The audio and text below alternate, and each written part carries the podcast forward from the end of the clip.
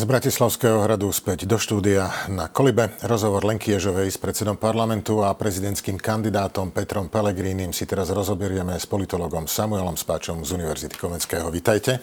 Ďakujem. E, spoločne sme to pozerali veľkú časť aj osobitne, takže ma aj bude zaujímať, aké sú vaše názory. E, najprv začnem tým, že pán Pelegrini, odkedy ohlásil vstup do toho prezidentského boja, neposkytoval len také, že dlhé, veľké rozhovory. Toto bol, myslím, prvý. E, dával si čas, alebo Um, myslím si, že um, pán Pellegrini vo všeobecnosti uh, rád komunikuje v takých situáciách, kedy vie mať pod kontrolou to, čo ide hovoriť, čiže rád jednoducho si sám určuje podmienky, za ktorých uh, bude rozprávať. Čiže myslím si, že z toho dôvodu si dával na čas. Myslím si, že tých rozhovorov s ním ani nebude príliš veľa. Uh, a už vôbec neočakávam, že by sa Mm, nejak výrazne a často zúčastňoval nejakých debát. Myslím si, že, že toto je formát, ktorý mu vyhovuje. Veľa priestoru, mať možnosť byť, alebo že mať kontrolu nad tým, čo ide povedať a jednoducho mm, odviesť poviem, že asi veľmi dobrý výkon z toho pohľadu, že akým spôsobom komunikuje to, čo chce povedať a vyhnúť sa tomu, čo, čo mu je jednoducho nepríjemné. Pre mňa zase na druhej strane bolo veľmi zaujímavé termín, ktorý e, sa dohodol na tento rozhovor a to je deň, keď sa mu pod oknami e, parlamentu zídu davy ľudí, ktoré budú protestovať aj proti nemu v súvislosti s, e, s príjmaním novely trestného zákona. Čiže nevybral si deň, keď je to také, že nezaujímavé, ale deň, keď už tam možno tí ľudia začínajú prichádzať. Možno aj to je dôvodom. Koniec koncov ten rozhovor bol len z veľmi malej časti o tom, čo sa bude deť dnes v parlamente o tom, čo sa v skutočnosti práve v týchto momentoch deje v, tej slovenskej politike. Čiže nejakým spôsobom možno to je snaha trochu neutralizovať tú diskusiu opäť, mať kontrolu nad tým, o čom sa rozpráva, čo sú témy a nejakým spôsobom, aj by som povedal, že možno znížiť závažnosť toho, čo sa pred parlamentom a v parlamente teraz deje v súvislosti s trestným zákonom. Konec koncov z toho rozhovoru sa... Myslím, že veľká časť sa venovala práve okolnostiam okolo príjmania novely trestného zákona. Ustál tie otázky? Nepovedal by som, že sa tomu venovala veľká časť. Myslím si, že teraz asi je to ťažké vyčísliť, ale typol by som to niekde okolo 15-20 Uh, myslím si, že to bola časť rozhovoru, kde sa mu najmenej darilo komunikovať to, čo chcel a najviac sa dostával do konfliktnej pozície, ktorá mu podľa mňa nesedí, kde bolo možné pozorovať aj teda viacero vnútorných protirečení, ktoré v priebehu pár minút povedal. Čiže myslím si, že že ústa to ustal v tom zmysle, že povedal to, čo jednoducho koalícia v tejto veci hovorí poprvé, že máme právo to robiť, pretože sme vyhrali voľby a išli sme s týmto vyhrať voľby. Áno, on niekoľkokrát zdôraznil, že to je vec, ktorá nemôže byť prekvapením, pretože aj hlas, aj tie ďalšie strany s tým išli do volieb.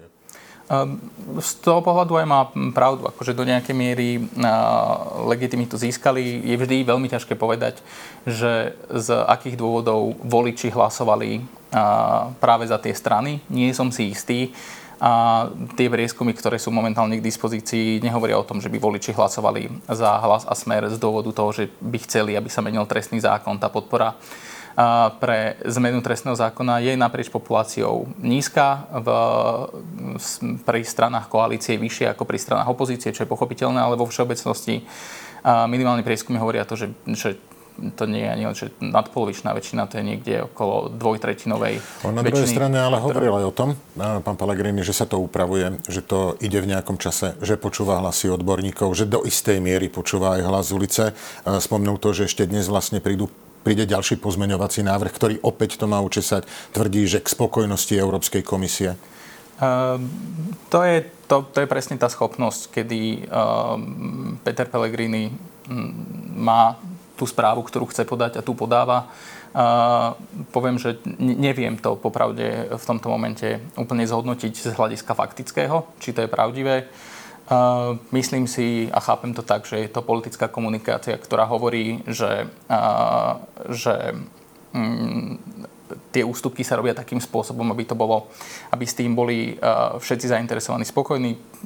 Z pravidla platí, že to pravda nebude naozaj. Uh, sú tu ako keby dva, dve protichodné správy, ktoré hovoria poprvé, že máme väčšinu a môžeme si schváliť takmer čokoľvek, na druhej strane počúvame niekoho iného z toho, čo doteraz vieme o fungovaní tejto koalície, ale vo slovenskej politiky vo všeobecnosti viac platí to, že ten väčšinový princíp vyhráva a je o mnoho silnejší. Čiže taká tá fráza vyhraj voľby, môžeš všetko, je o mnoho silnejšie ako počúvanie nejakých výhrad. Či už je to z opozície, z odbornej verejnosti alebo z Európskeho parlamentu. On to hovoril samozrejme trochu inak, nie, že vyhraj voľby môže všetko. On hovoril ano. o tom, že je to demokracia a právo väčšiny.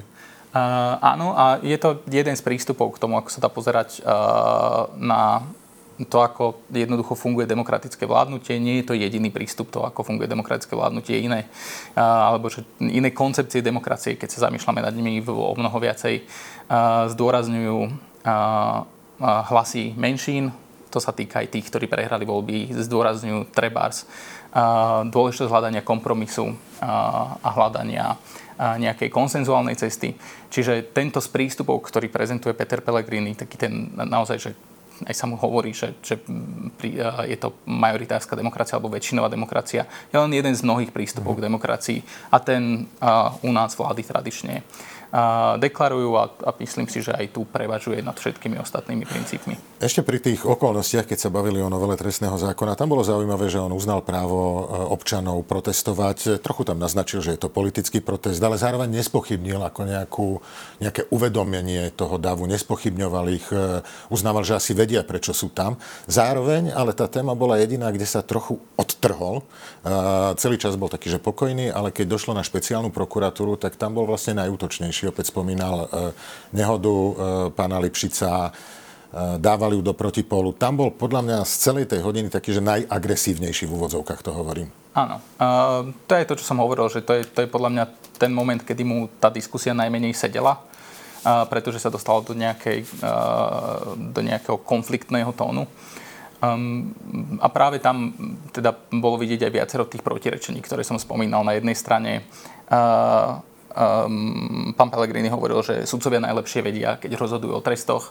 Uh, v prípade tej nehody Daniela Lipšica to neplatilo. No. Uh, v inom prípade hovoril, že prokurátori navrhujú uh, tresty a sudcovia, ktorých schválujú, vtedy v tej jeho argumentácii ako keby nehrali rolu. Čiže bolo to zaujímavé vidieť, akým spôsobom si vyberá tie argumenty, ktoré, ktoré koalície chce mať. To sú aj tie argumenty, ktoré zverejnilo Ministerstvo spravodlivosti niekedy minulý týždeň v, tej, v tom 140-stranovom dokumente, ktorý je tiež mnohom prosto komunikačným materiálom, ktorý hovorí o tom, o, o tej správe, ktorú koalícia chce podať. Nie nevyhnutne je to analytický dokument, je to naozaj skôr, povedal by som, že komunikačný manuál a bol, bol, tam, bol tam v mnohom vidieť práve tieto veci. Že, že to, sú, to sú momenty, ktoré, kedy bolo jasné, čo on chce povedať v momente, kedy je koalícia v tejto, v tejto diskusii konfrontovaná s nejakou potrebou dokladovať svoje tvrdenia faktami, dostáva sa práve do toho konfliktu, ktorý im nesedí a podľa mňa, že, že, že to bol problém aj tu. Tým ja nehovorím, že, že tie fakty, že nejaké argumenty za tým nie sú, ale koalícia ich v tomto momente prezentuje veľmi málo a práve tam začne používať ten, ten väčšinový princíp. Nemôže to byť tak, že pána Pellegriniho trochu zneistujú. E, presne také, že tie tvrdé kritiky vo vzťahu k novele trestného zákona rovnako útočný. Myslím, málo používal takých, že divokejších slov, ale v prípade europoslancov použil slovo udavači. Mm-hmm. A to bola opäť taká téma, keď sa mu nepáčilo uznesenie, ktoré prišlo z Európskeho parlamentu. Opäť ho to trochu dostalo ako keby z komfortnej zóny, v ktorej vystupuje. Mm, úplne súhlasím s tým, čo hovoríte. Môžem len zopakovať to, čo som povedal predtým, že, že si myslím, že tie momenty, kedy sú tie témy konfliktnejšie a kde je trochu ťažšie pre Argumentovať neho, možno? Ani nie, že argumentovať, ale jednoducho aj, že, že uh, byť nositeľom tej správy, ktorú chce povedať, pretože sú tam, pretože sú tam protiargumenty a pretože je to jednoducho ťažšie, tak vtedy um, Peter Pellegrini Uh, a to podľa mňa nie je len teraz, že on vo všeobecnosti v tomto trochu stráca pôdu pod nohami, tým ho nechcem nejakým spôsobom kritizovať. Naozaj si myslím, že on je fantastický komunikátor v tom settingu, keď uh, je on tým, kto nastoluje témy. Keď sa dostáva do konfrontácie, podľa mňa tam trochu vidieť, že je, je, cíti sa tam menej komfortne a toto bol toho príklad. A na druhej strane, že podľa mňa sa mu podarilo povedať to, čo koalícia povedať chce a, a ukázať tam aj to, že a, OK, ideme to pretlačiť silou a nehambíme sa za to. Sú témy, ktoré možno ho trochu vyniesú z konceptu, ale potom je napríklad strašne zaujímavé. Pán Danko, ten ho necháva úplne chladným, napriek tomu, že tie e, ataky sú veľmi ostré, veľmi jasné, aj priamo od pána Danka, aj od ďalších členov SNS. A toto ustáva akože s veľkou noblesou. Um, je to uh, v mnohom pozoruhodné, uh, v mnohom to nekorešponduje k, k tomu, alebo nekorešponduje to s tým, ako poznáme slovenskú politiku, kde predsedovia koaličných strán, pokiaľ na seba útočia, tak, tak uh, to zvykne vyvolávať konflikt. Peter Pellegrini darí sa mu ostávať nad tým konfliktom. Uh, ja keď som to sledoval, tak som sa zamýšľal nad tým, že, že čím to je. Že, uh, v mnohom sa mi najpravdepodobnejším vysvetlením zdá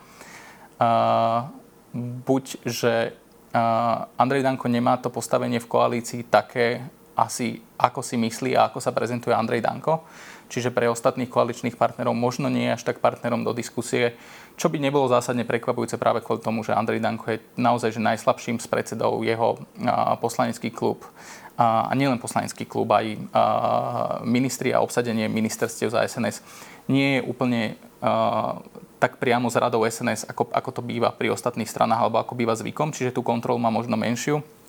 A v niečom to pre mňa naznačovalo, že možno Andrej Danko keď hovorí tie veci, ktoré hovorí na tlačovke, napríklad týkajúce sa toho, ako sa v koalícii zle komunikuje, čo Peter Pellegrini poprel povedal, ako on komunikuje s Robertom Ficom, môže to v mnohom naznačovať aj, že, že Andrej Danko je trochu ako keby mimo toho komunikačného kruhu. Pán Pellegrini tam aj v súvislosti so samým sebou povedal, že on sa považuje za človeka profesionála alebo politika profesionála. Na druhej strane teraz odbočím od toho dnešného rozhovoru, lebo čakajú ho zrejme e, ťažšie rozhovory. On sa určite stretne v nejakom štúdiu predvolebnom ako prezidentský kandidát z oči v oči e, Andrejovi Dankovi, nakoniec aj Štefanovi Harabinovi, Igorovi Matovičovi.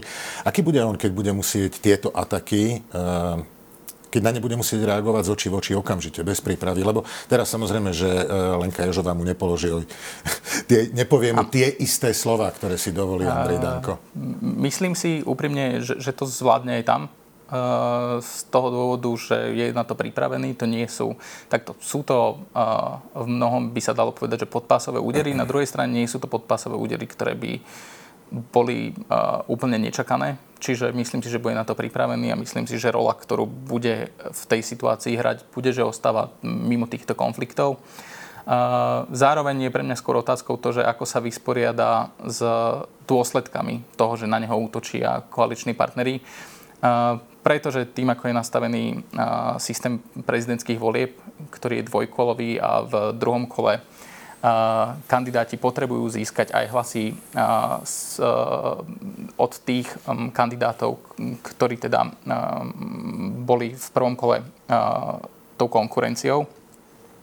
Tak to je pre mňa skôr otázka, že akým spôsobom bude schopný presvedčiť voličov, či už Andreja Danka alebo Štefana Harabina o tom, aby to v druhom kole nakoniec hodili jemu, lebo v konečnom dôsledku všetky voľby a prezidentské voľby asi obzvlášť sú o mobilizácii a demobilizácii, a teda o schopnosti presvedčiť svojich voličov prísť k voľbám a myslím si, že v tomto jednoducho môže mať problém. Zatiaľ pán Paragrini vystupuje ako taký, že muž práce. By som chcel povedať, ja mám stále taký pocit, že on sa tvári ako keby nemal čas na prezidentskú kampaň, pretože musí riadiť štát. Nehovorím to vzlom.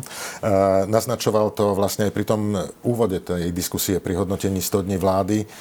Stále naznačoval, že vlastne potrebujú sa zbaviť problému s obštrukciami, aby mohli príjmať príjmať ďalšie zákony pre ľudí, zákony, ktoré sú potrebné. Opozícia len brzdí príjmanie toho, čo je dôležité?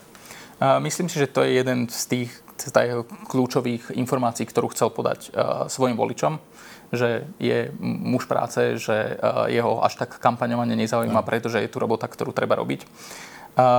Na druhej strane treba si povedať, že, že je veľmi ťažké vyhodnotiť to, že či to je úspešná stratégia. Naozaj prezidentské voľby sú o mobilizácii a demobilizácii v nejakom momente treba začať ku kampani pristupovať uh, ako k volebnej súťaži. Uh, ale tiež si treba povedať, že u nás sa prezidentské voľby zvyčajne rozhodujú povedzme, že mesiac pred voľbami a, a tie dva týždne pred voľbami sú najsilnejšie.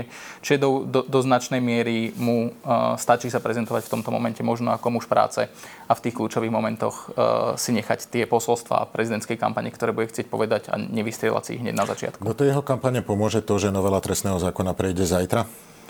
Um, vlastne bude 6 týždňov do prvého kola. E, nehovorím, že sa zabudne, ale prídu ďalšie, asi divoké témy. A do toho možno prídu ceny potravín, upravovanie a ďalšie také tie kvázi sociálne zákony, ktoré sa budú dať možno... Myslím si, že, že to je ich cieľom. Uh, opäť uh, to, v čom sú smera hlas, uh, roky výnimočný, je schopnosť komunikovať tie veci, ktoré chcú komunikovať a nekomunikovať tie veci, ktoré komunikovať nechcú a načasovať to tak, aby im to viac menej sedelo, v čom zvykli byť zručnejší ako iné strany. To, či sa im to podarí teraz, nemajú úplne v rukách. Už len tým, že teda pri trestnom zákone sa očakáva veto prezidentky, v nejakom momente sa očakáva, že do toho bude vstupovať ústavný súd a minimálne bude prebiehať diskusia o tom, že ako ako k tomu ústavný uh, súd prístup, pristúpi. Čiže, Čiže tá téma si, za 6 týždňov nevychladne. Nemyslím si, že vychladne za 6 týždňov. V, uh, zrejme po tom hlasovaní príde k nejakému takému drobnému poklesu v záujme o tú tému, ale on sa, on sa eventuálne vráti. Minimálne bude žiť pri tom prezidentskom vete, a bude žiť potom, ako sa druhýkrát dostane do parlamentu, môže žiť potom, ako sa dostane pred ústavný súd, čo v nejakom momente predpokladám. A, čiže tá diskusia a, si myslím, že bude existovať a bude formovať a, slovenskú politickú diskusiu ešte niekoľko ďalších týždňov.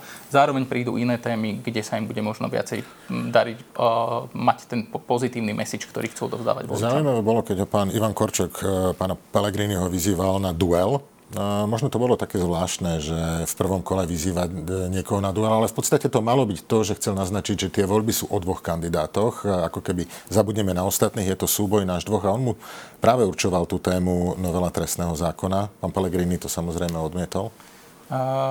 V tomto momente sa predpokladá, že to sú voľby o dvoch kandidátoch. Samozrejme je ťažké predpokladať a naozaj slovenský volič je až by sa dalo povedať, že notorický premenlivý a to, ako sa správa. Čiže podľa mňa môžu sa stať prekvapenia v prezidentskej kampani. Nevylučoval by som povedal v tomto momente uh, asi väčšina z nás, keby si mala staviť, že kto bude v druhom kole prezidentských volieb, tak, tak staví na uh, dvojicu uh, Korčok Pellegrini. Čo by, mohlo, čo by sa malo stať, aby pána Pellegriniho pán Korčok dostal napríklad do duelu? To by muselo byť nejaké radikálne zmeny v preferenciách a muselo by sa niečo stať divoké? Očakával by som niečo také, ani, ani za, t- za také okolnosti by som nevyhnutne nepredpokladal, že by k tomu došlo. Ako hovorím, Peter Pellegrini je podľa mňa uh, majstrom komunikácie, uh, keď je sám, uh, keď je bez oponenta a je v tom naozaj uh, výnimočne dobrý a tá miera vecí, ktoré už len si dokáže zapamätať, že ktoré má povedať a akým spôsobom povedať frázy za hodinový rozhovor je v mnohom uh, v mnohom úchvatná naozaj, že, že obdivuhodná, čiže myslím si, že pre neho formát diskusie nie je ideálny, pretože mu jednoducho stiažuje to, v čom je dobrý. Predpokladám, že sa nejakej diskusie zúčastní z toho dôvodu, aby to nevyzeralo, že má z toho a priorný strach ale myslím si, že nebude tie príležitosti nejak zásadne Myslíte, vyhľadávať. že nepôjde ani do všetkých televíznych debát? Že Viem si predstaviť, si... že nepôjde do všetkých televíznych debát. Viem si, konec koncov treba si povedať, že podľa mňa je to mm, širší trend, ktorý pozorovať v slovenskej spoločnosti a to, že mm, ten rozdiel medzi médiami hlavného prúdu alebo štandardnými médiami a alternatívnymi médiami polarizuje politickú scénu. Myslím si, že vidieť to na komunikácii súčasných predstaviteľov vlády. Oni až tak nekomunikujú so štandardnými médiami, obracajú sa na médiá, ktoré, ktoré im jednoducho viacej vyhovujú a kde viacej môžu byť, uh, mať kontrolu nad tým, že čo povedia. Celý čas rozmýšľam, keby sa niekto prebudil z takej polokomy alebo prišiel by zvonku, uh, zaregistroval, že, zaregistroval by taký človek vôbec to, že Pellegrini kandiduje na prezidenta? Um, to je zaujímavá otázka. V mnohom asi, asi naozaj nie. E, na druhej strane myslím si, že možno by volič ani nezaregistroval, že sa blížia prezidentské voľby vo všeobecnosti naozaj okrem Myslím, že pán Korčok sa snaží áno, ako mať takú aj vizuálnejšiu pár kampaň. billboardov pána Korčoka, ktoré sú spôsobené aj tým, že jeho poznateľnosť je značne nižšia ako pri Petrovi Pellegrini. Má asi aj ostatných kandidátoch, nie že by to bol neznámy človek, ale poznateľnosť má nižšiu. Tak, tak v princípe podľa mňa na Slovensku v tomto momente nevidieť, že sa deje prezidentská kampaňa, že prezidentské voľby sú o nejakých 6 týždňov, 5 týždňov, ak sa nemýlim. To, čo môže byť novinkou v týchto voľbách, je, že sa asi budú niektorí kandidáti vrtať aj v súkromí ďalších kandidátov a myslím, že to bude... Dokáže toto ustať pán Pellegrini? Uh, dokáže odkryť karty v, o svojom súkromnom živote? Ako bude reagovať na to? Uh, to dokonca ani neočakávam, že príde od pána Korčuka alebo niekoho, ale pán Danko už naznačuje mnohé takéto mm, otázky. Pán Huliak bol výrazný v jednom prejave. Myslím si, že to, akým spôsobom Peter Pellegrini komunikovať túto tému, sme videli vtedy, keď oznamoval svoju kandidatúru, kde povedal svoj message, ktorý v, zjednodušene a úplne si ho nepamätám znel, že nie každému sa pošťastí mať rodinu.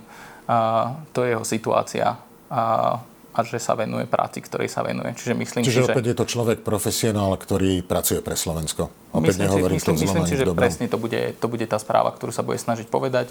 Uh, samozrejme, otázka je, že, že či sa dá niečo takéto opakovať 10 krát a či sa to dá opakovať 100 krát. Čiže možno bude musieť prichádzať s nejakými alternatívnymi odpovediami, aby to naozaj nevyzeralo veľmi mechanicky, ale v princípe si myslím, že jednoducho téma jeho súkromia ostane z jeho strany zvládnutá veľmi profesionálne a veľmi a veľmi chladne a bez toho, že by ju akýmkoľvek spôsobom otváral. Z vášho pohľadu budú tieto prezidentské voľby opäť ako keby parlamentnými voľbami? Budeme voliť medzi opozíciou a koalíciou? To tak platí vo všeobecnosti. Vo všetkých voľbách na Slovensku sa volí medzi dvomi blokmi, možno od roku 2016 medzi tromi blokmi.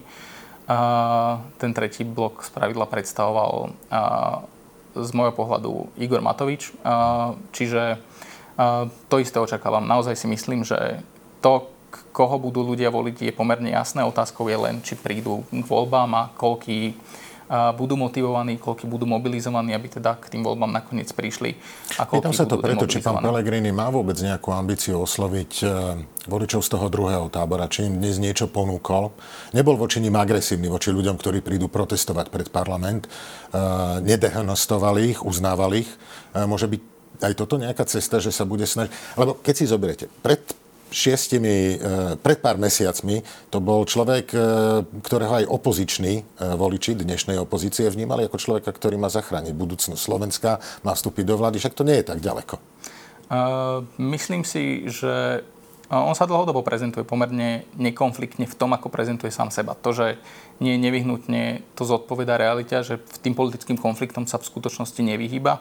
Bolo to vidieť aj práve pri tej diskusii o, o trestnom zákone a o špeciálnej prokuratúre, že, že, že v nejakej miere tam jednoducho ku konfliktom prichádza, ale jeho schopnosť je stavať sa do pozície že je nekonfliktný, že je profesionál. Čiže myslím si, že to bude opäť to, čo bude chcieť komunikovať ostatným. Nie nevyhnutne si myslím, že to nejakým zásadným spôsobom uh, na voličov zapôsobí, ale do veľkej miery voľby rozhodujú nerozhodnutí voliči. Nie som si istý, aká veľká je tá skupina. Tým nemyslím tých nejakých 30-40%, ktorí nechodia k voľbám, lebo oni prosto nechodia k voľbám, ale povedzme, že tých nerozhodnutých voličov, alebo ktorí sú niekde na pomedzi, môže byť nejakých 10-15% elektorátu, ale to teraz typujem, lebo, lebo tie dáta nepoznám. Čiže to sú tí voliči, na ktorých môže týmto cieliť. Ako Zároveň... myslím si, že tá skupina je malá a nemyslím si, že Zároveň vás e, sa ešte musím opýtať na to, do akej miery on dokáže ale osloviť voličov, ktorí by teoreticky mali patriť k nemu, ale napríklad pán Harabin eh, už povedal v jednom rozhovore, že v prípade, že ak nepostúpi do druhého kola, on odporučí eh, z výberu Pelegrini Korčok všetkým, aby ostali doma.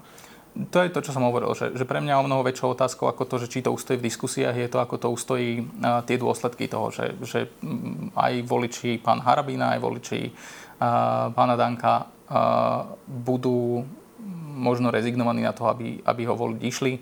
A v tej situácii môže Peter Pellegrini svoju retoriku zmeniť a viac to postaviť do konfliktu koalícia versus opozícia. a, môže sa ich snažiť mobilizovať takým spôsobom. Či to bude úspešné, je veľmi náročné. Voliči u nás asi často počúvajú toho kandidáta, ktorého si vyberú a ak budú mať Petrovi mu výrazné výhrady, počas prezidentskej kampane môže byť pre nich problematické to, aby, to, aby ho volili. Ale bude veľa závisieť od toho naozaj, že to, čo povedal Andrej Danko v týchto týždňoch, nie nevyhnutne znamená, že to isté bude hovoriť aj týždeň pred druhým kolom prezidentských volieb. Čiže mm, toto sú mnohé z takých premených, ktoré na Slovensku platia a slovenský volič platí to, že má relatívne krátku pamäť a dokáže akceptovať, keď sa v úvodzovkách lebo to myslím tak nadnesne, situácia zmení a aktéry zmenia preferencie. S tým sú naši voliči pomerne vysporiadaní. Posledná otázka. Vrátime sa ešte k rozhovoru Lenky Ježovej s e, Petrom Pelegrínim. Získal body, stratil body, alebo to ustal bez straty desiatky? Mm, povedal by som, že jeho cieľom bolo to ustať a, a nestratiť body. Veľmi pekne ďakujem. Samuel Spáč, politolog z Univerzity Komenského. Ďakujem, že ste boli ďakujem s nami. Ja. Po krátkej prestávke sa vrátime so spravodajstvom.